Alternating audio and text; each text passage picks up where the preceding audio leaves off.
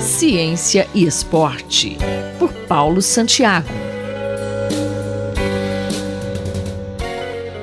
Neste episódio, vamos falar sobre a ciência de dados mais uma vez.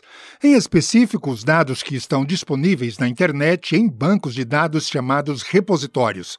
E uma possibilidade de grande mercado no Brasil e muito pouco explorada é a pesca esportiva, como é o exemplo do canal Shark Pesca Esportiva no YouTube. A pesca esportiva utiliza muita tecnologia e gera inúmeros dados que podem ser utilizados em trabalhos científicos, e o Brasil é um país rico em rios e lagos. Professor, a ciência de dados esportivos vai aparecer muito agora na Copa do Mundo da FIFA no Catar.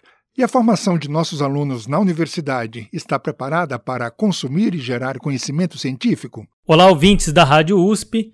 Então, em proximidade com a Copa do Mundo do Catar, é muito provável que exploda mais uma vez a questão de número de dados científicos disponíveis para realizar trabalhos científicos.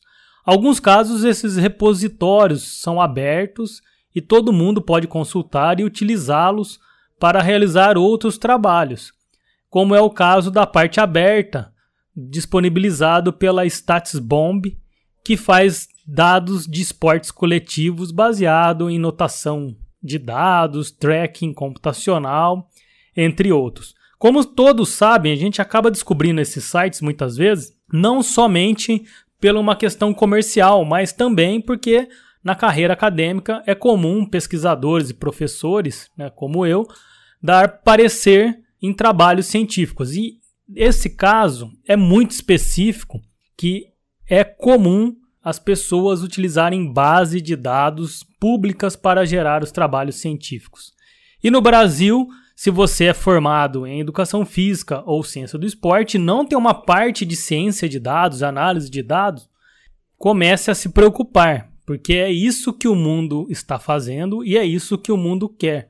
E na verdade você está ficando para trás na questão da formação científica e acadêmica. Não é mais só dar treino, dar aula que se é, remete à carreira de um professor de educação física ou de ciência do esporte, e sim fazer ciência com dados para tomar decisão. Então fique atento na sua formação. Existe algum esporte tipicamente nacional que poderia ser explorado? Existe coisa para ser feita um caso bem claro, eu vou citar um canal de pesca esportiva chamado Shark Pesca Esportiva, que tem como atletas o Jansen nos Estados Unidos e o Igor aqui no Brasil.